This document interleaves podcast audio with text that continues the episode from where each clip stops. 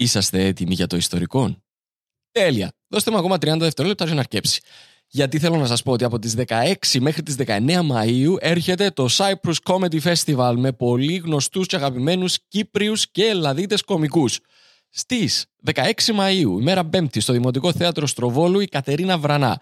Από 17 Μαΐου μέχρι 19 Μαΐου, στο Θέατρο Νύψωνα στη Λεμεσόν. Και το Σάββατο, 18 Μαΐου, είναι Black Lemon Day. Γιατί είναι Black Lemon Day? Γιατί ξεκινούμε στις 5 με ιστορικό recording live, Κωνσταντίνος Ψηλίδης, Παύλος Παυλίδης. Συνεχίζουμε στις 7 με Άστανα Pan Live, πάρα πάρα πάρα πολλά κακά pans, όπως ήδη σας συνηθίσαμε. Συνεχίζει στις 9 Κωνσταντίνος Ψηλίδης, Παύλος Παυλίδης, Τέλειο Ανατολίτη και στις 11 έχει πάρτι. Εισιτήρια στο www.motioncomedy.com. Μπείτε, πιάστε τα εισιτήρια σας και θα τα πούμε εκεί. Και τώρα αρχίζει το ιστορικό.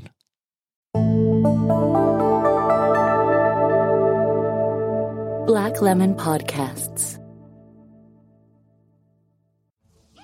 Να, να που να ακούσουμε πάλι.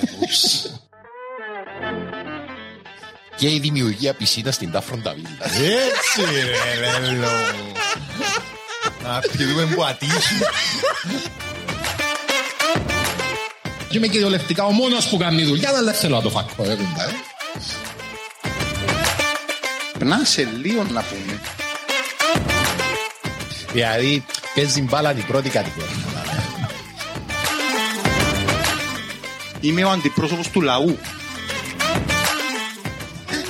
As you do. As you do.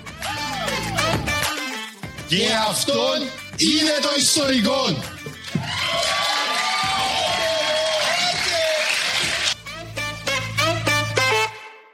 Τώρα ξεκινά το podcast ρε βέλε. Νο κάμω. Νο κάμω. Άντε σε πάθα από τον δύο. Κυρίες και κύριοι, χαίρετε. Ε, γέλασα σου. Είμαι ο Κωνσταντίνος ο Ψηλίδης. Είμαι ο Παύλος ο Παυλίδης. Ε, Δεν βάλες το μικρόφωνο βούκο. ρε. Ήθελα να ε, Είναι τέλος δείξω και τεστ, την κάμερα. έτσι. Λοιπόν. Και ε, αυτό είναι το ιστορικό κυρίες και Απολογούμε, κύριοι. sorry, ξέχασα. Το ιστορικό είναι ένα podcast το οποίο εγώ θα κάτσω να ψάξω μία ιστορία από την Κυπριακή ή την παγκόσμια ιστορία. Θα την μελετήσω, θα την γράψω με τον δικό μου τρόπο και θα έρθω να την παρουσιάσω στο φίλο Φίλο μου. μου, τον Παύλο τον Παυλή που κάθεται και σε ακούει φίλε με προσοχή κάθε Τετάρτη που έχουμε ηχογράφηση. Κάθε Τετάρτη, Να το αποκαλύψουμε και ε, αυτό. Παρασκευή, Σάββατο, Ναι, ας το στείλω. Κυριακή πρωί. που το κάνουν edit ε, σχεδόν live to tape.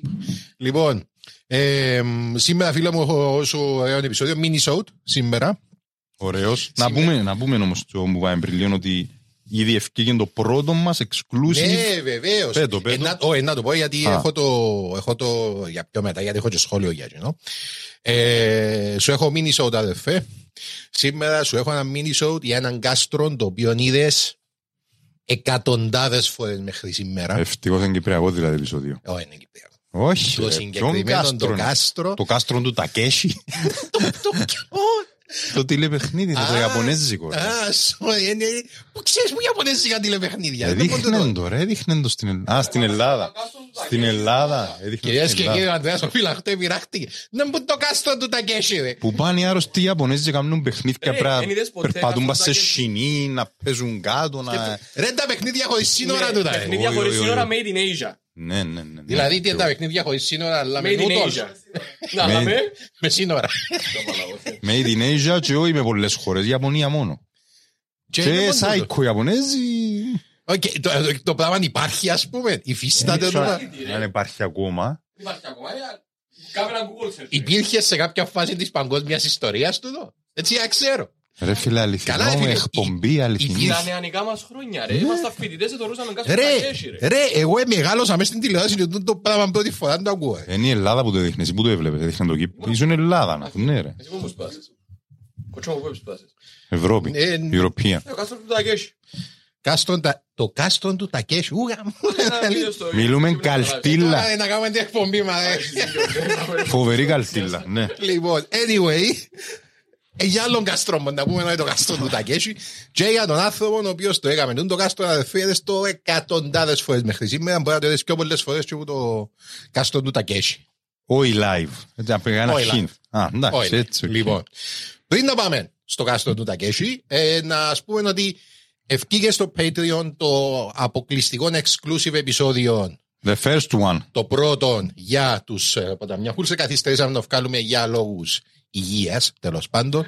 Ε, δεν μπορούσα να παρπατήσω βασικά για μια εβδομάδα.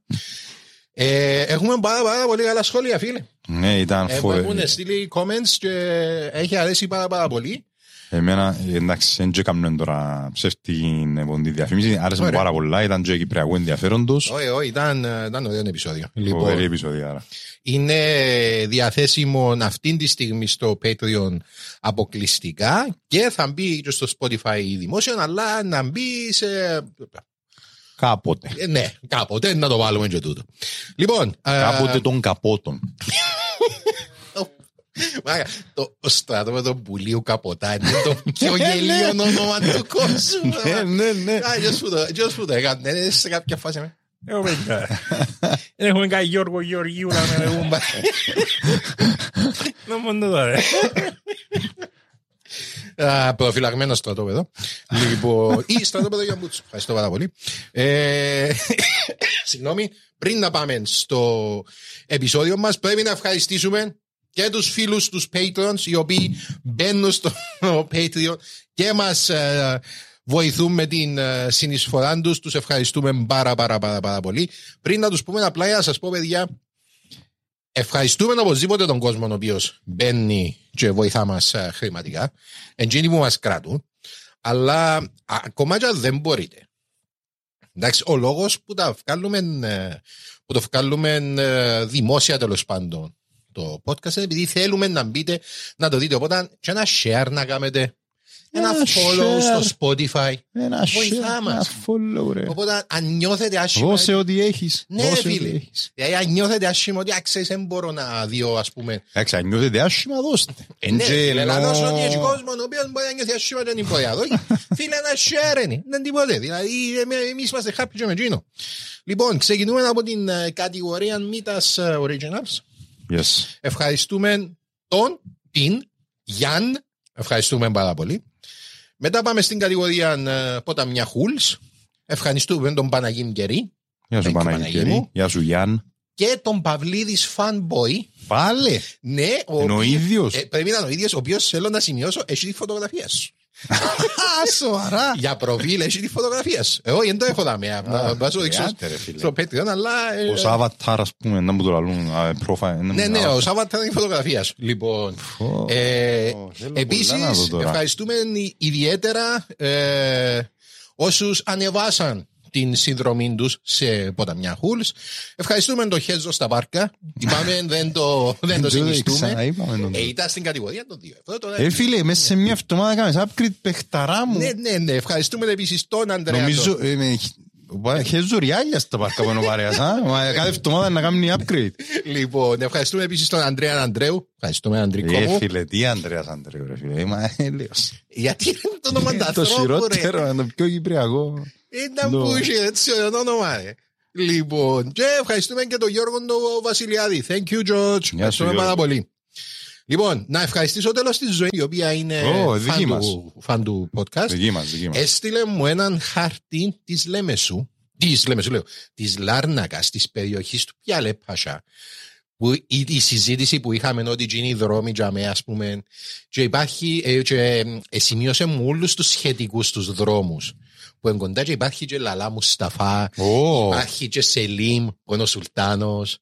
Λοιπόν, εν τούτο είναι που το exclusive ναι, που το exclusive το podcast που επεισόδιο. έκαναμε, ναι. Είπε μου ότι εν, ε, ε, με όσους Τουρκοκύπριους μιλώ, λέει, πιστεύουν ότι εν, ε, εν φοβερά μεγαλονατόπιμα να έχουν γίνει δρόμοι, γίνει το όνομα- γίνει τα ονόματα. Ότι ας Γιατί; πούμε, επειδή ρε φίλε εν, εν εθνικιστικό να πούμε, ενώ εν, ε, να πάεις να βγάλεις να πάει να πούμε οι Τουρκοκύπροι να βγάλουν ένα δρόμο οδός Γρυβαδιγενή ας πούμε οδός Εοκαβίτα Α, εννοείς, α, Ναι, που την εννοείς που την άποψη- πλευ- τα χάνεις στο ελληνοκυπριακό Ναι, κομμάτι. ναι, ναι, ναι. Α, Και ότι ναι. ας πούμε ε, να ήταν Εντάξει, εγώ Ε, νι- Για να δείτε ότι είμαστε υπέρ της πάνω προσέγγισης ρε. Χτιμήστε το ρε. Ευκάρτε και κάνα γρήγορα διγενή να είναι χαμός. Ναι, να γίνει χαμός. Λοιπόν, ευχαριστούμε ζωή μου, εκτίμησα το. Η- Έκαμε και έναν ωραίο tweet η ζωή. Ένα η ζωή tweet ε, χτες προχτές για το... μ, Για τον Παπαδημητρακόπουλο και τα κόμιξ. Ναι, ναι, ναι, ναι, ναι, για το βιβλίο με τα ανέκδοτα ήταν να Ναι, ναι, πέθα. κόμιξ λάβω, ανέκδοτο. Βεβαίως και έκαμε ανέκδοτα. Λοιπόν, ε, αδερφέ, είσαι έτοιμος; Θα Έτοιμος, ξεκινήσουμε; έτοιμος. Ο Λουδοβίκος ο δεύτερος, Μμ. τον οποίο θα αποκαλώ Λούτβιχ από εδώ και στο εξής. ή όπως είναι ολόκληρο το όνομα του, ε, Λούτβιχ Ότο Φρίτριχ Βίλχεμ Βον Μπάιερν, Ε, σοβαρό μιλά. Ούλα- Ούλη η μάπα της Γερμανίας σε ένα όνομα. Ότο Ρεχάγγελ, Μπάιρν είπες. Να μου πάλι είπες. ε, Κάιζερ Βίλχεμ Σλάουτερν. Ναι, Kaiserslautern. Γκλάντμπαχ.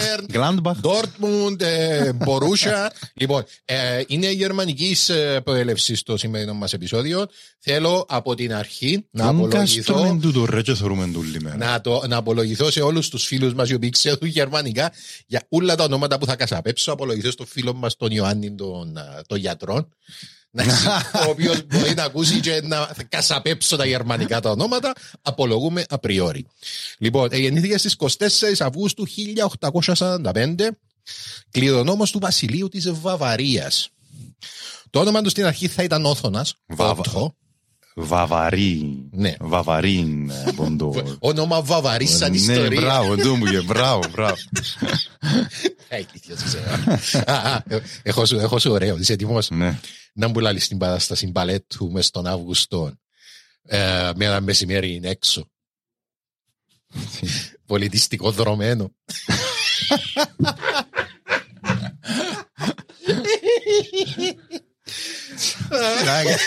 Να, Τώρα του ήρθε, τώρα του ήρθε και κάπως Παναγία μου. Τώρα μου ήρθε ο- η ζόλ- ο ζόλος. Λοιπόν, Λοιπόν, Αλλά ο εγώ- Λούτβιχ, 1845, κληρονομεί τη Βαβαρία. Ναι, ε, είναι ο πρώτος γιος της οικογένειας. Λοιπόν, ε, το όνομα του είπαμε στην αρχή θα ήταν Όθωνα, Ότο, αλλά οι γονείς του άλλαξαν την ημερομηνία γέννησης τους στις 25 Αυγούστου για να συμπίπτουν με τα γενέθλια του παππού του, του Λουδοβίκου του πρώτου. Μα ηρέμματα δηλαδή. Ναι, ε, που τα πολλά τρελά πράγματα που να κάνουν οι, οι Royals. Λοιπόν, μικρή λεπτομέρεια για τον παππούν του, το οποίο δεν διάβασα. Και δεν ξέρω τι ενδιαφέρον. Το 1807 έβαλε ένα αρχιτέκτονε να αλλάξουν τη διαρρύθμιση μιας τραπεζαρίας στο κάστρο που εμείνισκε Ναι. και γέμωσαν την με 36 πορτρέτα γυναικών της εποχής Ναι. που εικάζεται ότι τις είχε on the side. και τούτη ήταν η τραπεζαρία που πήγαινε η γυναίκα του να φάει. που είναι λίγο fucked up. Λοιπόν, ε, υπάρχει... Πάλι κάνουν λίστα τώρα την Ναι, ναι, εποχή, ναι. γράφοντες, έδωσε Λοιπόν. κάτραλες έντες. Ε, έναν πορτρέτο που εξεχώριζε που να είναι της Ισπανίδας χορεύτριας Λόλα, ε, Λόλα Μοντέζ η, η σχέση με την οποία είχε γίνει σκάνδαλο την εποχή. Λοιπόν, λαλό του γιατί να, να έρθει μετά ξανά. Οκ. Οι γονείς του ήταν ο Μαξιμιλιανός ο δεύτερος της δυναστείας των Βίτελσπαχ, καλά έπιε, και της Μαρίας Φρυδερίκης Χρέντελσερ. Μα γερμανικά, ε, ε, ε, λέει και στάθη σου κάτι. ρε. Αλλά ο Βίτερσμπαχ νομίζω έχει σχέση με το δικό μας, ίσως. Με το, α, ε, ο Βελίξπουργκ. Μαξιμιλιανός είναι ο, ο αδερφός του Όθωνας της Ελλάδας. Α, όχι, εντάξει, εγώ εννο- εννοούσαμε η οικογένεια του, που, του Τέος, του Ε, Βελίξπουργκ, αλλά εντάξει, οκ. Λοιπόν, λοιπόν. Ε, οι γονείς του ήταν ξαδέλφια, βεβαίως. Καθώς όλες οι βασιλικές οικογένειες της Ευρώπης είναι συγγενείς σε κάποιο βαθμό και ο γάμος τους ήταν γάμος συμμαχίας. Ε, ήταν μια προσπάθεια να διατηρηθεί το βασίλειο της Βαβαρίας από την αναπτυσσόμενη προσική αυτοκρατορία. Έχονταν την Μάλιστα. πρόσση, λαλή σου αδερφέ, για να είμαστε καλυμμένοι εμείς, έτσι ξαδέρφη σου δαμέ, τη Λίξογλου, Τη Λίξεν. Ο Μαξιμιλιανός ήταν ενεργός στη διακυβέρνηση της χώρας, ήταν λάτρης των βιβλίων και αντιπαθούσε τη φύση και τις κοινωνικές συνάξεις. Sorry, απλά έχει να γίνει ένας μεγάλος πόλεμος τότε με την αυτοκρατορία. Και είχαν πάρα πολλούς που χάσαν τα σπίτια τους που γίνεται την εθνοτική ομάδα και ήταν οι πρόσφυγες.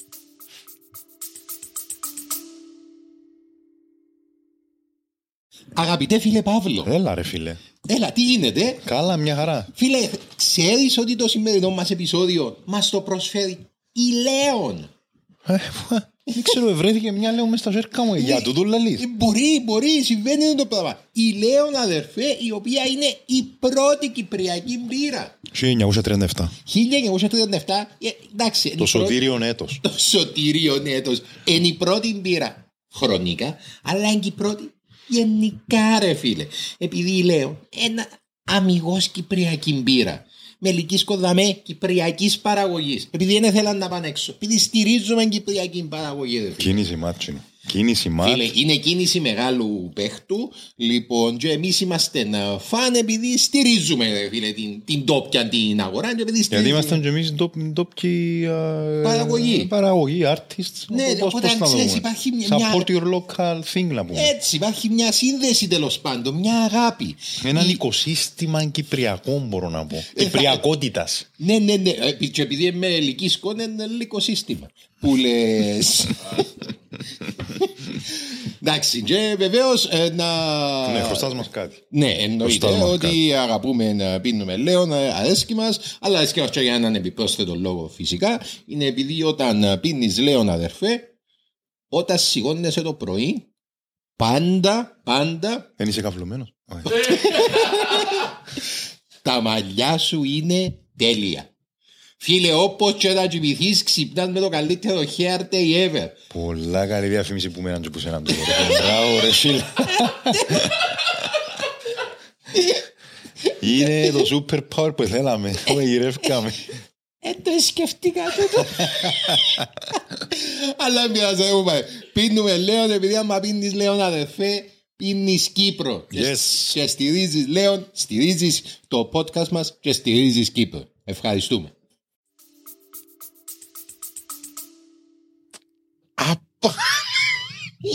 Οι πρόσηκες. Έλα σου πάει έτσι να πάει σήμερα. Α, α, Μα ο κόσμος στο σπίτι είναι κάπως. Α, Επώνυσα. Διότι τους άλλα χτυπήματα. Ο Μαξιμιλιανός προτιμούσε να κάθεται με τις ώρες στη βιβλιοθήκη του να μελετά ή να πηγαίνει σε διαλέξεις. Η Μαρία τώρα από την άλλη ήταν εντελώς το αντίθετο. Ελάτρευε τις βόλτες στην εξοχή, να υπέβει άλογα, ήθελε να είναι πάντα παρόν στα πάρτι της υψηλής κοινωνίας, πάντα Παρούσα. παρούσα, συγγνώμη, ναι, λάθος μου, και περήφανα δήλωνε ότι δεν είχε ποτέ στη ζωή της διαβάσει ούτε ένα βιβλίο. Περήφανα; Ναι, ναι, ναι, Μάλιστα. ήταν περήφανη για τούτο. Ε, κάθε δυνατός γάμος όμως βασίζεται σε ιερά θεμέλια Βεβαίως. και οι δύο τους ε, παρά τις τεράστιες διαφορές που είχαν στο χαρακτήρα είχαν κάτι κοινό. Δεν ήθελαν καθόλου να ασχοληθούν με τα κοπελούθια τους. ο, πατέρας του, ο πατέρας του Λούτβιχ επίστευε ότι η γονική αγάπη κάνει τα μωρά μαλθακά. Έτσι είναι ρε φίλε. ναι, ναι, έτσι. Άμα τα αγαπάς το μωρό γίνεται λιαβούτυρος. ε. Ναι ρε. Στο κάτω-κάτω λέει να πεθάνουμε. Ναι. Ναι. Τώρα να... Μάλιστα, όταν ένας από τους υπουργούς του είπε στον Βασιλιά, γιατί δεν πάεις πιο πολλές βόλτες με το γιο σου στο παλάτι, και είπε, Ε, και τι να του πω. Δηλαδή, Τα χάντα που να λούμε. ναι, ναι, να μου να λαλούμε, ας πούμε. Άιστε. Λοιπόν, ε, ενώ που την άλλη η μητέρα τους τους ενδιέφερε μόνο το πώς εντείνονταν και το πώς παρουσιάζονταν. Επέμενε μάλιστα πως ο Λούτβιχ ντύνεται πάντα με μπλε και, ο, Ότο- και ο- στη συνέχεια έκαμε ακόμα ένα γιον τον Ότο. Ε, ο Ότο να ντύνεται πάντα με κόκκινα. Κακές γλώσσες της εποχής έλεγαν ότι η επιμονή της Μαρίας προερχόταν από ότι ήθελε έναν τρόπο για να τους ξεχωρίζει εύκολα. Ε, σοβαρό μιλάς ρε. Παπ, οι φήμες οι κακές. Ο Λούτβιχ ποτέ δεν θα είχε καλή σχέση με την μητέρα του, αναφερόμενος σε αυτή στη συνέχεια της ζωής του ως η γυναίκα του προκατόχου μου. Πολλά καλό. Λοιπόν. Πολλά καλό. Ωραίος. Έτσι, ο Λούτβιχ και ο μικρότερος του αδελφό Ότο σπάνια έβλεπαν τους γονείς τους, κυρίως μόνο σε επίσημες περιστάσεις και μεγάλωσαν με μια στρατιά από κουβερνάντες και αυστηρούς δασκάλους, η έννοια των οποίων ήταν να σμιλέψουν το χαρακτήρα του μελλοντικού βασιλιά. Όντως. Ε, Είχαν έννοια να πούμε. Δεν τα- θέλαν να τον κάνουν βασιλιά, όχι να του δώσουν στοργή και συμπαράσταση. Α, α, α, οκ, οκ, οκ. Μεγαλώ- Μεγάλωσαν στο κάστρο Χοεσβενγκάου. Α, Jesus, ε, δεν θα την ευκαλούμε Νομίζω σήμερα. δεν είναι τον που θεωρώ κάθε μέρα, δεν το έχω κα- Λοιπόν. καθόλου υπόψη. Που χτίστηκε από τον Μαξιμιλιανό, όχι για να λειτουργεί ως κάστρο, αλλά περισσότερο ως μεγαλειώδης έπαυλη. Η αρχιτεκτονική ήταν ίσως το μοναδικό κοινό στοιχείο που είχε ο Λούτβιχ με τον πατέρα του, το μοναδικό κοινό πάθος. Μάλιστα. Ο ήδη ντροπαλός και μοναχικός πρίγκιπας αποτραβήχτηκε ακόμα περισσότερο όταν ο αδερφός του άρχισε να έχει κρίσεις και να βλέπει παρεσθήσεις. και στη συνέχεια ε, μάθαμε ότι ο αδερφός του ήταν ε, σχιζοφρενής. Α, Ε, ναι. Από ό,τι φαίνεται παντρεύκουν τα εξαδέλφια. Είναι η καλύτερη ιδέα. Λοιπόν, λόγω των κρίσεων που είχε ο, Ότο. ο Ότο, ε, όλοι έδιωσαν του πιο πολύ σημασία όταν Ακόμα εμείς πιο και- παραμελημένος. ακόμα- Ήταν ο- ακόμα πιο Ο παραμελημένος. Λούτβιχ. Η έλλειψη στογής όμως και ενδιαφέροντος από οποιοδήποτε ζωντανό άνθρωπο δεν ενδιέφερε ιδιαίτερα των νεαρών κληρονόμων. Μμ.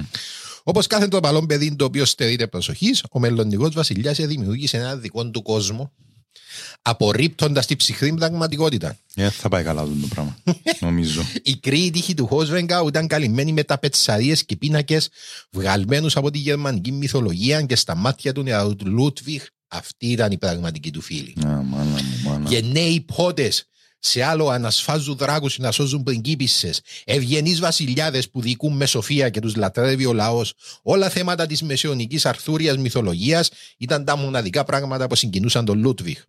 Ο βασιλιάς Αρθούρος, ο Λάντσελοτ, ο γενναίος Πάρσιβαλ που πάει προς αναζήτηση του ιερού δισκοπότηρου, ο Ζίγκφριντ, η Μπρουμχίλτε και το αγαπημένο του παραμύθι, ο υπότης των κύκνων Λόεγκριν, που εμφανίζεται για να σώσει μια πριγκίπισσα με μοναδικό όρο να μην το ρωτήσει ποτέ το όνομα του. Όλοι αυτοί είναι οι φίλοι του Λούτβιχ και ο δικός τους φανταστικός κόσμος είναι εκεί που ζει πραγματικά και όχι το κρύο ψυχρό κάστρο και οι κρύοι ψυχροί γονείς του. Τουλάχιστον έχει κάποια ινδάλματα ενώ που έχουν ε, που κινούνται με βάση το καλό, να πούμε, σώζει το. Ναι, Ένας, ναι, ναι, ναι, Είναι ναι. ας πούμε ότι Τα είχε πάθος με κάποιους serial killers ή whatever. Ε, ενώ, ε, όχι, οκ. Ο άνθρωπος ήταν. Εντάξει. Εντάξει, Ε, ζούσε οκ. σαν δικό Τώρα του το θέμα κόσμο. πώς είναι να ερμηνευτεί, πώς είναι να εκφραστεί του, τον τώρα δούμε. Λοιπόν, μπορείς λοιπόν να φανταστείς πόσο νεαρός Λούτβιχ ένιωσε όταν ανακάλυψε για πρώτη φορά στην ηλικία των 13 ετών το έργο του μεγάλου Γερμανού συνθέτη Ρίτσαρτ Βάγκνερ. Μάλιστα. Λοιπόν, ενός δημιουργού του οποίου οι μεγαλειώδες οι μεγαλειώδες όπερες αντλούσαν τη θεματολογία τους από τη γερμανική μυθολογία. Τους ίδιους χαρακτήρες τους οποίους ο Λούτβιχ ονειρευόταν καθημερινά. Σκέφτου πως πρέπει να ένιωσε όταν πήρε στα χέρια του το λιμπρέτο της μέχρι τότε γνωστότερης όπερας του Βάγκνερ, Λόεγκριν. Ήταν το αγαπημένος του ήρωας και ξαφνικά ανακάλυψε ότι κάποιος Έγραψε μουσική πάνω του. Όπερα πάνω του. Και όχι οποιαδήποτε όπερα. Μια από τις πιο σπουδαίες που γραφτήκαν μέχρι Α, σήμερα. ξέρουμε τι δηλαδή. Ναι, ναι, ναι. Ο Βάκνερ είναι εξαιρετικά γνωστός. Όχι, ο Βάγνερ, ενώ ξέρουμε τι Ναι, είναι. ναι, όπερα. και η όπερα ξέρουμε τι είναι. Ε, Γνωστό και για άλλα πράγματα. Ο Βάκνερ να τα πούμε μετά. Λοιπόν. Το να πούμε ότι ο νεαρός είχε πάθει αιμονή με τον Βάγνερ δεν είναι αρκετό για να αποδώσει σωστά τα αισθήματα του νεαρού πρίγκιπα. Για δύο χρόνια ο Λούτβιχ διάβαζε το λιμπρέτο της όπερας συνεχώς, αποστηθίζοντας την κάθε λεπτομέρεια. Το λιμπρέτο είναι το κείμενο, είναι το κείμενο της όπερας. Μάλιστα. Διάβαζε τους τοίχου πατράδε. Μάλιστα. Ναι, ναι, ναι. ξεδίπλωνε από την κασέτα, ξέρεις, είναι τα πράγματα, και διάβαζαν τους τοίχους, έκα- σκάλιζαν τα πας στο θρανείο, έτσι πράγματα. λοιπόν, ε, και όταν είχε την ευκαιρία να δει την όπερα ζωντανά όταν ήταν 15 ετών, έκλαιγε με λιγμούς τόσο δυνατά πως οι βρίσκοντα γύρω του νόμιζαν ότι είχε πάθει επιληπτική κρίση. Ήθελε να καλέσει τον Άλλος, Βάκνερ στην ε, αυλή, αλλά ο πατέρας του, το α- του το απαγόρευσε, θεωρώντας ότι κάτι τέτοιο ήταν σπατάλη κρατικών πόρων. Ε, Είσαι βλάκα, ρε. Ε, μα αυτόν τον έθελε. Επίσης δεν ήταν καθόλου ενθουσιασμένος που ο γιος του προτιμούσε να περνά τον χρόνο του με φαντασιώσεις παρά με τις δουλειές του Βασιλείου. Και δουλειές του Βασιλείου, ρε. Και Ε, τι και και σε- λένε, αφού που δεν φανάκι έρχεσαι και κοντά λένε. να με μάθει, ρε, βλάκα. Ναι, ας πούμε, αφού και είχε μια που κάνεις, σε σκοτώθηκες. Λοιπόν, anyway. Ο νεαρός Λούτβιχ συνέχισε να διαβάζει μανιωδώς τα έργα του Βάκνερ, αγνώντας εντελώς τα μαθήματά του. Και διαβάζοντας ανακάλυψε ένα μικρό απόσπασμα στο εισαγωγικό κείμενο σε μια από τις όπερες που έγινε σκοπός ζωής. Ο ιδιοφυής συνθέτης παραπονιόταν για τις συνθήκες κάτω από τις οποίες εργαζόταν και ευχόταν όπως κάποτε βρεθεί ένας πρίγκιπας που να το σώσει και που να το βοηθήσει να ξεδιπλώσει το ταλέντο του με το να αναλάβει τις υποχρεώσεις του, να γίνει ο patron του. Του κάνει patron Ω, βασικά. μάλιστα. Λοιπόν, ο Λούτβιχ ένιωσε ότι ο συθέτης του εμιλούσε μέσα από τα γραπτά του.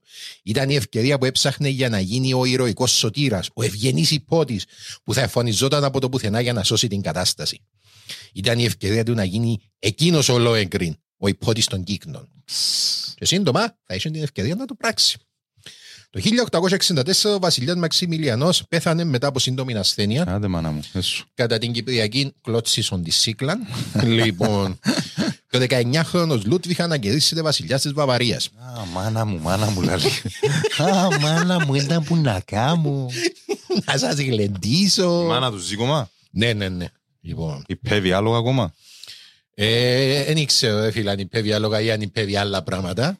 Ξέρω ότι έζησε και πέθανε στο κάστρο το οποίο ε, ε, ζούσε με ο Οκ. Ούτε είναι φύγει ποτέ ούζαμε. Λοιπόν, και φέρω λίγο περίεργο, να καταλάβεις μετά γιατί, αλλά anyway. Λοιπόν, ε, άπειρος από πολιτική, αλλά κυρίως εντελώς αδιάφορος και απρόθυμος να μάθει, ο νεαρό βασιλιάς ήταν ανέτοιμος να αναλάβει το βάρος της εξουσίας. Είπε αργότερα. Έγινα βασιλιάς πολύ νωρίς. Δεν είχα μάθει αρκετά. Είχα κάνει μια τόσο καλή αρχή με την εκμάθηση των νόμων του κράτους και ξαφνικά με άρπαξαν από τα βιβλία μου και ανέβηκα στο θρόνο. Είμαι αφάσκης και αντιφάσκης ρε Λούτβιχ μου. Ε, ήταν από τα Εδώ δίκαι σου ευκαιρία να κάνεις ό,τι θέλεις. Έφυγε ο άλλος που σου δίνει σημασία. Αν θες να γίνεις ο... Όντο χορηγός των τεχνών, ο... Ε, να ναι. τους λαλούν με εκείνες που τους λαλούν. Τους- Α, με δεν έχω εκείνες. ιδέα. Εγώ που ξέρω Τέλος Patreon πάντων, of Art. Patreon ρε παιδί μου, προστάτης. Κάμε ρε φίλε, ήρθες που 19 χρονών. Ε, βάστα, Δεν ξέρω. το ποτήρι μισογεμάτο, ας πούμε. Ε, βάστα, ξέρετε. Λοιπόν, η διακυβέρνηση του κράτους όμως έτσι κι αλλιώς δεν ήταν ανάμεσα στις ανησυχίες του. Ο νέος βασιλιάς είχε μόνο μία προτεραιότητα. Ελεύθερος από την κριτική του πατέρα του και με το βασιλικό ταμείο στη διάθεση του, ο νεαρός βασιλιάς μπορούσε πλέον να κάνει ό,τι έθελε. Και ήξερε ακριβώς ποιο ήταν το πρώτο πράγμα στην ατζέντα. Μόνο δύο εβδομάδες μετά τη στέψη του, ο βασιλιάς έστειλε επιστολή στο Βάγνερ καλώντας τον στο παλάτι. Στη Κα- επιστολής ωραίος. συμπεριέλαβε επίσης ένα δαχτυλίδι με ρουμπίνι Χαιρετίζουμε. καθώς και μια φωτογραφία με την υπογραφή του. Γράφει στην επιστολή. Τρέμω με ανυπομονησία και προσμονή στο ενδεχόμενο να γνωρίσω τον άνθρωπο που συνέθεσε τέτοια αριστουργήματα. Έτσι, να υποκλίνεται η εξουσία στην τέχνη. Ωραίος, Έτσι. ωραίος. Να, Ε, ο Λούτβιχ έστειλε τον προσωπικό του σύμβολο ε, Χέρμαν Φον Φίσερερ για να βρει τον Βάκνερ και να του παραδώσει την επιστολή και να το φέρει πίσω στο παλάτι. Κάτι που τελικά αποδείχτηκε πολύ πιο δύσκολο καθώς ο Βάκνερ που τότε ήταν 51 ήταν βυθισμένος στα χρέη και κρυβόταν από τους πιστωτές του. Όταν ο προσωπικός απεσταλμένος του Λούτβιχ το βρήκε, ο Βάκνερ επίδειξε από το παράθυρο γιατί νόμιζε ότι ήταν από τους πιστωτές του και ήθελε λεφτά. Η επιμονή του Τζίνου, Ναι. όμως τελικά απέδωσε και ο Βάγνερ ήρθε στην αυλή προς τεράστια ευχαρίστηση του νεοεστεμένου Ω, βασιλιά. φίλε. Ναι, γνώρισε το είδωλο του. ρε. Να είσαι πελός. Ναι, ρε φίλε. Πλήρωσε. ενώ- Φίλε, σαν να γνωρίζω εγώ Στίβεν Κίνγκ, ας πούμε. Ε, σκέφτομαι και εγώ να σου πω παραδείγματα. Και να σου σύρω ένα πόντο, ο Άλεξ Τζον να πελάρει. θα λέω, Ναι, μα ε, θέλω ποτέ στην ζωή μου να γνωρίσω τον Άλεξ Τζόντ ή μακριά. Λοιπόν, επλήρωσε όλα του τα χρέη, εδιευθέτησε να έχει ένα γενναίο ετήσιο εισόδημα, ε, καθώς και μια ανέπαυλη στην οποία θα είχαν υπηρέτες για να υπηρετούν την κάθε του ανάγκη. Οι δύο τους έγιναν καλοί φίλοι και αντάλλαξαν μεταξύ τους πάνω από 600 επιστολές. Είσαι το θαύμα του κόσμου, χωρίς εσέναν, είμαι τίπο, ε, χωρίς εσέναν δεν είμαι τίποτα Ποιος είπε; γράφει ο Λούτβιχ. Α, Η παρουσία σου είναι το μοναδικό πράγμα που με γεμίζει με ευτυχία και ατελείωτη ειδονή. Ανοίγεται πολλά ο βασιλιάς, α. Ο Λούτβιχ ήταν τρισευτυχισμένο. Οι δύο τους περνούσαν ατελείωτες ώρες μαζί, μιλώντας για μουσική και τις θεματικές του Βάγνερ. Ο βασιλιάς εγκατέλειψε εντελώς τα καθήκοντά του και περνούσε όλον του τον ελεύθερο χρόνο με το συνθέτη. Γράφει τώρα η εκτίμηση. Είδες γιατί είναι η Φαίνεται ποτέ να απεικιοκρατική δύναμη η Γερμανία; Ναι, Ε, ε, ε, Ήταν στον αυτόματο. η εκτίμηση τώρα φαίνεται να ήταν αμφιδρομημένη, γιατί και ο Βάγνερ φαίνεται στις επιστολές του να ήταν Ε, Συγγνώμη ρε Εθελμός, βελεύουσε. Αλλά από την άλλη, ο Βάγνερ είχε και κινητρό οικονομικό. Ε, δεν μπορούσε να ήταν. Ε, εσύ, παρέτα με. Ε, γράφει για τον ε, Βασιλιά. Είναι τόσο δυστυχισμένος, τόσο όμορφος και τόσο διανοούμενος, τόσο γεμάτο ψυχή και τόσο ένδοξος. Με αγαπάει με την τρυφερότητα και τη ζεστασιά της πρώτης αγάπης. Με, ξε- με ξέρει και ξέρει τα πάντα για μένα και με καταλαβαίνει όπως και η δική μου η ψυχή. Μου εύχεται να ζήσω μαζί του, να δουλέψω, να ξεκουραστώ και να εκτελέσω τα έργα μου. Θα μου δώσει όλα όσα μπορεί να χρειαστώ για το σκοπό αυτό. Δεν μπορείτε να φανταστείτε τη γοητεία της ματιάς του. Ελπίζω μόνο να ζήσει. Είναι ένα πραγματικό θαύμα. Μάλιστα. Ε, κοίταξε. Και ο Βάγνερ ήταν πολλά, αλλά είπαμε, ο Βάγνερ είχε κινήτο. Τώρα, δεν ξέρουμε με βεβαιότητα αν η σχέση τους επέδρασε στο επόμενο επίπεδο. Ποιο είναι επόμενο επίπεδο; Η παρουσία σου με γεμίζει μια τελείωτη ειδονή, αν το βρεις. Ε, είναι, ξέρουμε, ξέρουμε που πριν αν ήταν, ε, αν είχε ομοφιλοφιλικές τάσεις ο Βάκνερ ήταν 51 χρόνο ρε φίλε. Ε, Που 51 φίλε, ο που Βάγνερ- 51 τότε ήταν το αντίστοιχο 95 σήμερα. ο Ε, Βάγνερ, Δεν ήξερε, μάθαινε όχι. που είναι. Αλλά από την άλλη, εντάξει. Στο Λιλί μπορεί να... Δηλαδή. Ε, Για τα happens. λεφτά τα κάνεις όλα. Ναι, happens. Άλλου μεγάλου μουσικού. Ναι, να ναι. μπορεί ο Χρήστος Κρυαζής να θυμίζω. μόνο. Για Ναι. τα λεφτά τα κάνεις Μισό, Αντύπας. αλλά για τα λεφτά δεν μ' αγαπάς. Πάμε. Λοιπόν, ε, μ, τώρα, είσιεν και, γυναί, είσιεν και σχέσεις με γυναίκες ο Βάγκνερ, είσιεν νόθα παιδιά, ήταν γνωστός ερωτύλος. Ε, ο Λούτβιχ όμως, είμαστε σχεδόν βέβαιοι ότι ήταν ομοφυλόφιλος Α, οκ. και τουλάχιστον είχε ομοφυλοφιλικές τάσεις γιατί εκμυστηρεύτηκε κάτι σε- στο προσωπικό του ημερολόγιο πράγματα τα οποία σε κάνουν να πιστεύεις ότι Θα μπορούσε. αλλά εν, ε, δεν μπορούμε να ξέρουμε κατά πόσον ε, προχώρησε ποτέ. Οκ. Σίγουρα ήταν δυστυχισμένος που τον το πράγμα επειδή ήταν καθολικός, ήταν αυστηρά καθολικός, ε, οπότε από τη στιγμή που το να είσαι ομοφυλόφιλος Εν αμαρτία. θανάσιμη αμαρτία στην εκκλησία. Εν, εξαιρετικά πιθανό να μην συμφιλειώθηκε με τη φύση του και να ήταν ακόμα ένας από τους λόγους που ένιωθε ενοχές και αποτραβήχτηκε στον δικό του κόσμο όπου κανένας δεν θα τον κρίνει και όλοι τον καταλαβαίνουν. Σωστός. Α, είπες τα πολλά ωραία. Thank Μπράβο. you, άρεσε Alex. μου. Λοιπόν, τίποτε καλό όμως δεν διαρκεί για πολύ καιρό. Μετά από ένα χρόνο η κατάσταση με τον Βάκνερ είχε γίνει αφόρητη για τη διοίκηση της Βαβαρίας. Ο βασιλιάς κατασπαταλούσε τα κυβερνητικά ταμεία σε ακριβά δώρα. By the way, ο Βάκνερ είχε την τάση να αγοράζει πράγματα πανακρίβα, να πετάσει λεφτά και στελούν τους αρκασμού στο παλάτι. Εντάξει. Λεβέντης. λοιπόν. Είπε σου καρτάρι ο άνθρωπος. λοιπόν. Ενώ, ε, ναι, δεν έκανε επίσης καμία προσπάθεια να κρύψει τις ερωτικές του σχέσεις, ο Βάκνερ. Και ο κόσμος άρχισε να σκανδαλίζεται και να μιλάει για το πόσο κοντά, σε εισαγωγικά, ήταν με τον Βασιλιά, φτάνοντας στο σημείο να το φωνάζουν με το παρατσούκλι Λόλο. Που τη Λόλαν, την φιλενάδα του παππού του, που είχε το φέο το πορτρέτο της, Α, και ναι. δημιουργήθηκε το σκάνδαλο και φωνάζαν τον Βάγνερ Λόλο. Οκ. Λοιπόν. Κάτι άλλο επίσης που βοηθήσει την κατάσταση ήταν ότι ο Βάγνερ ήταν φοβερά ρατσιστής και αντισημίτης. Φοβερά αντισημίτης σε μια περίοδο που κάτι τέτοιο ακόμα δεν ήταν αποδεκτό στη Γερμανία. Δεν ήταν cool. Ναι. Ε, ναι, δεν ήταν cool αμέσως. Σιγά σιγά που ήταν το πράγμα. Στη Γερμανία τουλάχιστον. Μα σου δεν το, δεν το περίμενα τούτο. Νόμιζα ότι ασχέτως αν θα ε, γίνεται ποντοκρατική ε, ιδεολογία κλπ. Νόμιζα πάντα ότι ε, ναι. Κοίταξε, πάντα υπήρχε ε, μίσος ενάντια στους Εβραίους, αλλά Ναι, τουλάχιστον τούτο σου εννοώ. στη Γερμανία και στην Αγγλία είχα συν. Εντάξει, στην πρόσφυγη αυτοκρατορία βασικά. Εν η Γερμανία πριν η Ναι, Γερμανία ναι, γίνει ναι. cool. Ε, είχαν υψηλές θέσεις λόγω, λόγω οικονομικής ευμάρειας. Οπότε ακόμα είναι cool Οκ. να μισάς τους Εβραίους. Θυμούμαι που το. Διαβάζα, ας πούμε, το Βάγνερ και ήμουν και εγώ. Επειδή ήξερα ότι ήταν ο αγαπημένος του Χίτλερ και των Ναζί. Μμ. Και εγώ, «Μα, αφού τα έργα του, ας πούμε, ξέρεις, φαίνονται τόσο ωραία, φαίνονται την επανάσταση στη μουσική, δηλαδή, ξέρουν από τους πιο σημαντικούς συνθέτες που ζήσαν ποτέ. Γιατί, ας πούμε, και εγώ παρακάτω, έκθεση του «Οι Εβραίοι στη μουσική». Είναι ωραίο. Ναι. Α, μάλιστα. Α, μάλιστα. Εδώ είμαστε. Λοιπόν.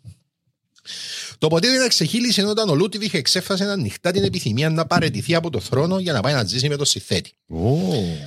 Οι υπουργοί της κυβέρνησης ανάγκασαν τον Λούτβιχ να το διώξει, κάτι που έκαμε με προθυμία. Οι δύο τους συνέχισαν να έχουν καλή σχέση. Διούσαν του λεφτά και πιο μετά, έχτισαν του για ένα θέατρο για να κάνει παραστάσεις.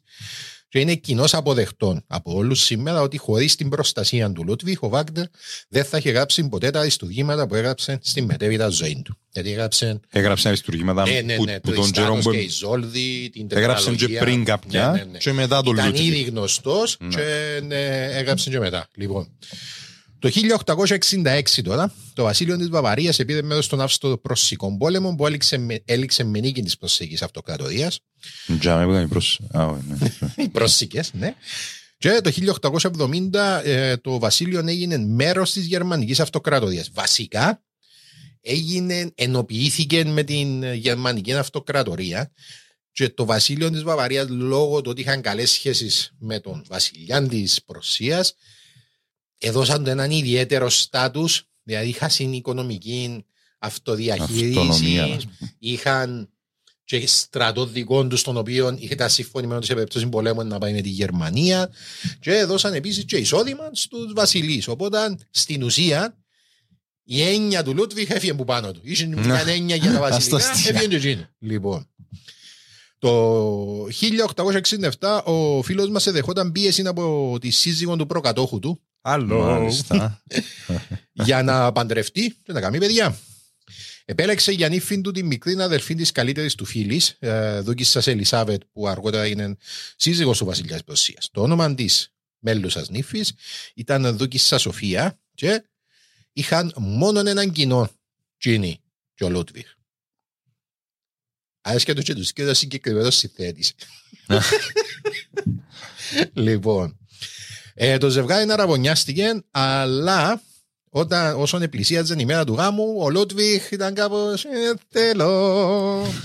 Ε, ανέβαλε τον γάμο για μια, την πρώτη φορά και τη δεύτερη φορά επίεσε για τους και ζήτησε τους να τον κηρύξουν ε, ανίκανο να παντρευτεί. λοιπόν, και στο τέλος μη έχοντας άλλες Και επιλογές ευκάλαν τον οι άλλοι. ε, Ευκάλαν έτσι έχοντας πράγμα. ε, άλλες επιλογές ακύρωσαν τον γάμο. Και δεν επαντρεύτηκε ε, ποτέ του μετά. Τι που έκαμε, Άρα δεν έκαμε να πω. όχι, ένας δεν, είχε, σχέδιο. δεν είχε Δεν απογόνους. είχε απογόνους. Λοιπόν, τι που έκαμε ήταν να αφοσιωθεί στην αρχιτεκτονική. Όπως ο Και πατέρας στο του. Βάκνερ δηλαδή και στην αρχιτεκτονική. Ναι, αλλά Σε με τον εξήγησε Βάγνερ λίγο το πλέον πράγμα. εντάξει, έχουν μια σχέση, αλλά δεν είναι που τα συνέχεια μαζί. Ναι. Εξεκίνησε με το να κάνει αναγέννηση στο παλάτι του πατέρα του και άρεσε του. Α, Παναγία μου Η ρε. Μα είναι το- διαδικασία. άλλο όπως εν τούτος που έκαμε το, το, ε, το μόναχο ε, μικρή Αθήνα, κάτι έτσι. Το που να πεις για κάστρα που το Ε, έκαμε. πε- ε, περίμενε να μάθεις, ε, φίλοι μου. Λοιπόν, Να φλεξάρω και εγώ κάτι ρε που ξέρω ρε. ε, εξεκίνη το, Τώρα το δεις. επόμενο του που τη στιγμή που κατάφερε και έκαμε το κάστο του, πα- το, ανακαίνισε το κάστο του πατέρα του και πήγε έτσι, μπήκε του το μικρόβιο, αποφάσισε ένα αδερφέ ότι θα κάνει το όνειρο του πραγματικότητα. Θα χτίσει έναν κάστρο βγαλμένο που παραμύθι. Μάλιστα. Εντάξει. Έναν κάστρο το οποίο δεν θα είχε καμία λειτουργικότητα, απλά ήταν να φαίνεται υπέροχο. Εντάξει, ήταν να το έχτισε το στις Άλπε.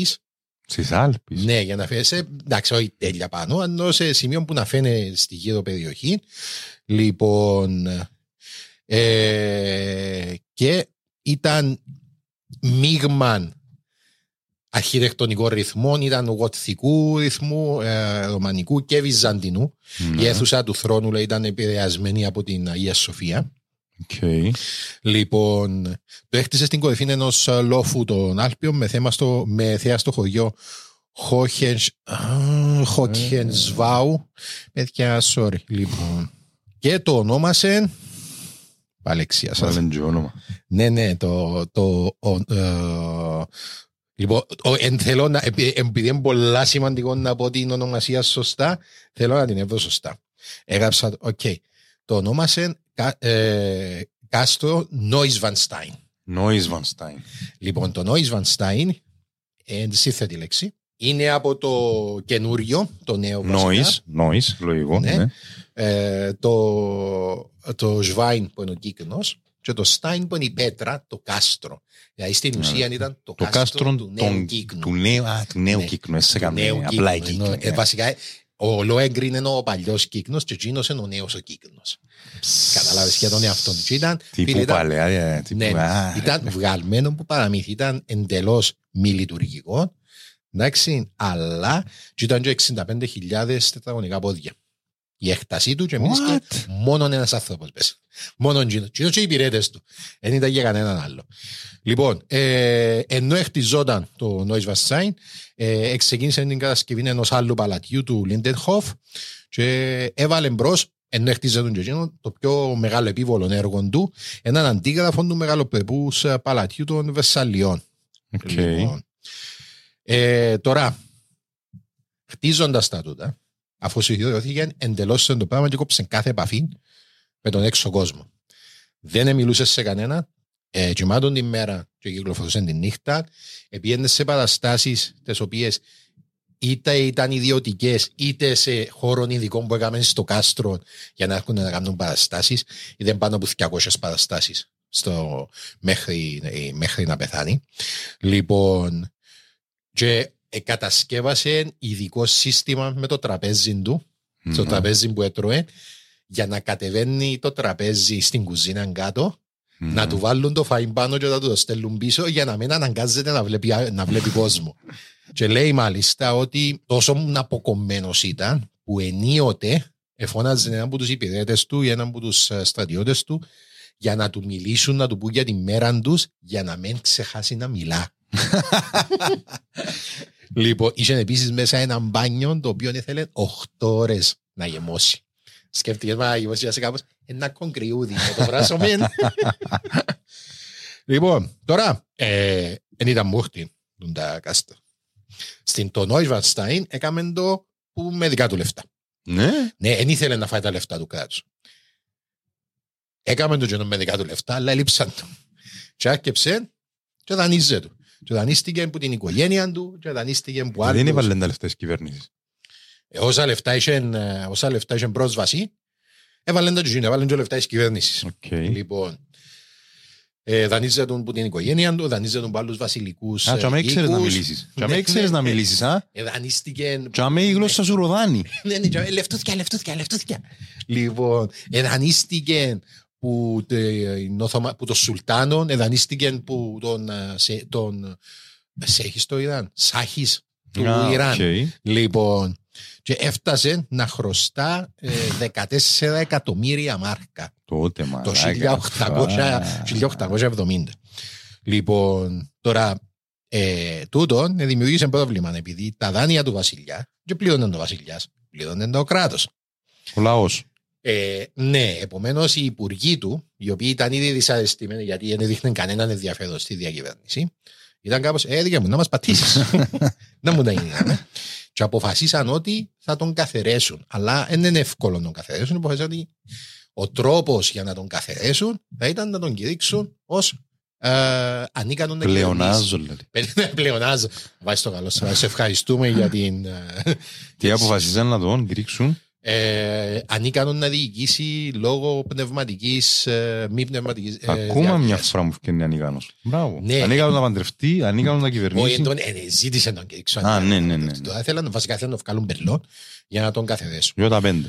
Ναι, ε, ε, συντάχθηκε μία. εμ, ε, ο, Παναγία μου, Επιτροπή. μια επιστολή, όχι επιστολή. Παναγία μου, Επιτροπή. ε, ξέρεις, η λέξη. Όχι, ρε. Ε, έκαναμε μια, ένα report, ρε.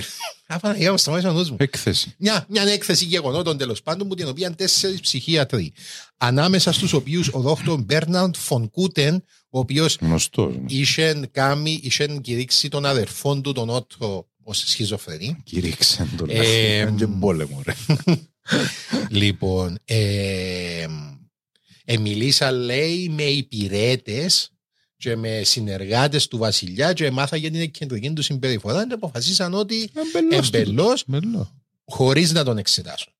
Αποφασίσαν ότι εμπελώ. Λοιπόν, τώρα αφιβάλλαν ο κόσμος, τους είπαν έτσι πράγματα, επειδή ο κόσμος ελάτρευε τον Λούτβιχ. Λάτρευεν το. Λάτρευε τον. Πρώτα απ' όλα, εφαίνεται ο βασιλικός, ήταν ψηλός, ήταν όμορφος, οπότε εφαίνεται ως βασιλιάς. Γιατί και τόσο ο λαός πάντα είμαστε και εμείς άχρηστοι. Επίσης, πήγαινε πολλά συχνά πιο πριν, πήγαινε έξω στον κόσμο και με όποιον συναντούσαν ήταν ε, πάντα, ήταν πάντα Επικοινωνιακός. καλός, ήταν ευγενικός, έδιαινε τους δώρα, του έκαναν καμιά εξυπηρέτηση και, και τα, οι εργασίες που έκαναν με τα κάστρα ήταν η κύρια πηγή εισοδήματος για τις περιοχές. Έδιαινε δουλειά σε πάρα πολύ κόσμο με τα κάστρα τα οποία έχτιζε. Λόγω του προσωπικού που έπαιρνα τα στελεχώνιουξα, Όχι, επισκέπτες. φτύστες, Α, ναι, ναι, ε, σωστό, ενώ- ναι, ναι. Και μετά το προσωπικό, ενώ, οπότε ήταν, ήταν ο αιμοδότης της, οικονομι... της οικονομίας. Έφερε δουλειά σου, ήταν job creator ο άνθρωπος.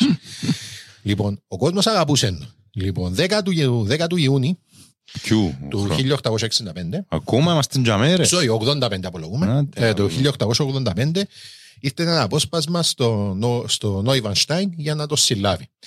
Οι χωρικοί συνταχτήκαν αμέσως υπέρ του βασιλιά, εμποδίσαν τους να το συλλάβουν, αλλά στις ε, 12 του Ιούνιου ε, ε, ήρθε ένα άλλο απόσπασμα, εσυλλάβαν τον και ε, μεταφέραν τον στο Κάστρο Μπεργκ στο, ε, στο Κάστρο Μπεργκ στο Μονάχο. Λοιπόν, πριν να πάει για με, ε, ε, ήταν ο Φον Κούτεν, ο ψυχίατρος, Ναι. μέσα στην άμαξα που πήγαινε για μένα και είπαν του πώς με κήρυξες ε, πώς με κήρυξες τρελόν αφού δεν με εξέτα, αφού δεν με είδες ποτέ σου Α, ε, του Εύλογον Και ερώτημα. απαντά του Τζείνος ότι δεν είναι ανάγκη να είσαι εδώ.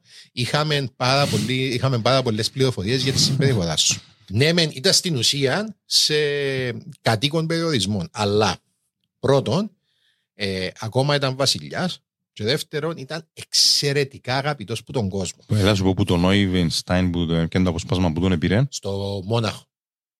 σε βασιλικά ανάκτορα. κάπου Ναι, τα σε έναν μένα. άξο, σε ένα, στο Ναι, ναι. Κάστον Μπέρκ, στο Α, ναι, είπες του. 13 του Ιούνιου, την επόμενη μέρα, είπαμε ότι ένας βασιλιάς είναι επικίνδυνος άμα είναι ζωντανός. Γιατί μπορεί να γίνει σύμβολο αντίστασης. Και ο κόσμος ελάτρευε τον. Οπότε κάτι πρέπει να γίνει.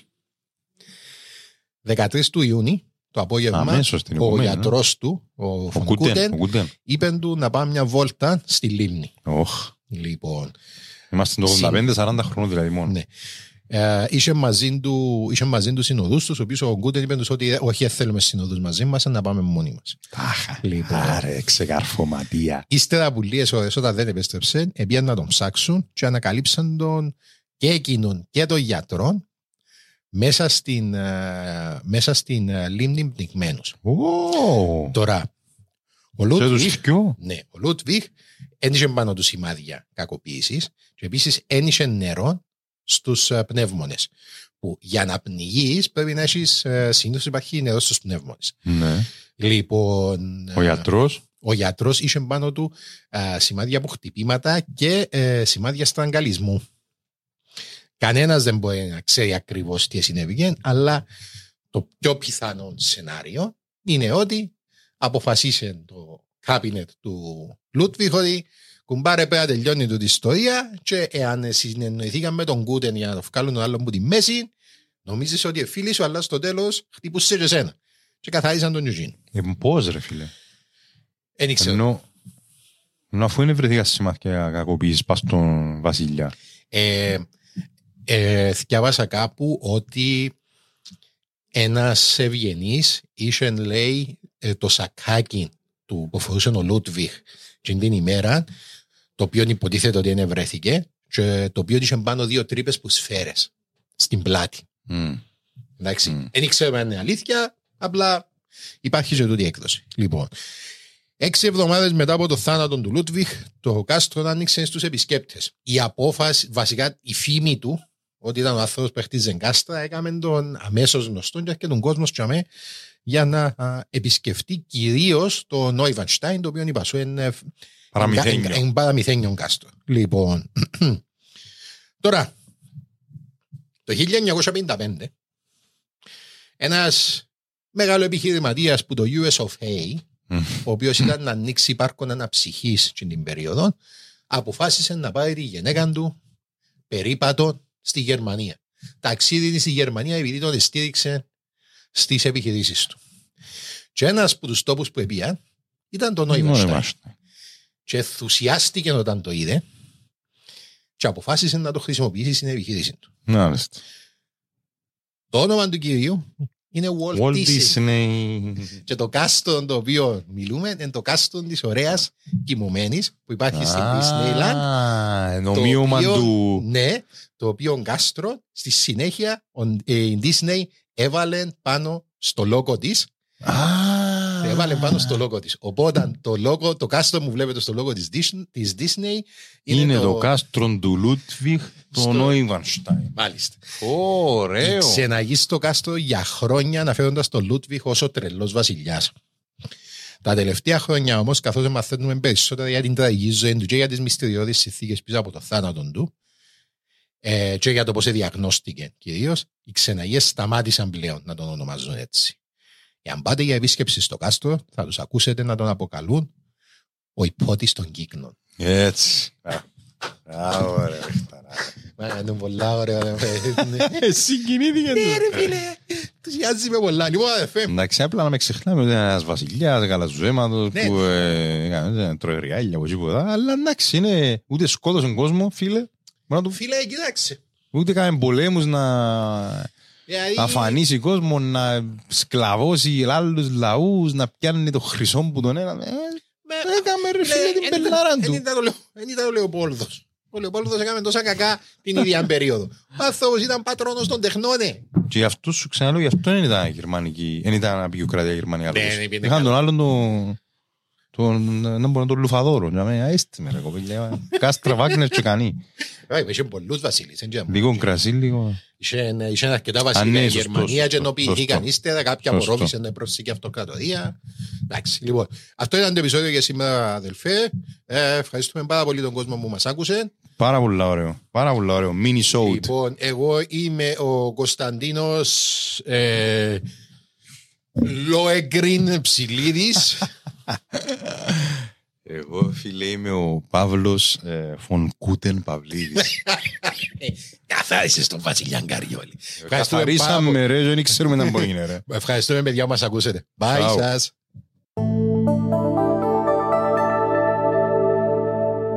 Black Lemon Podcasts.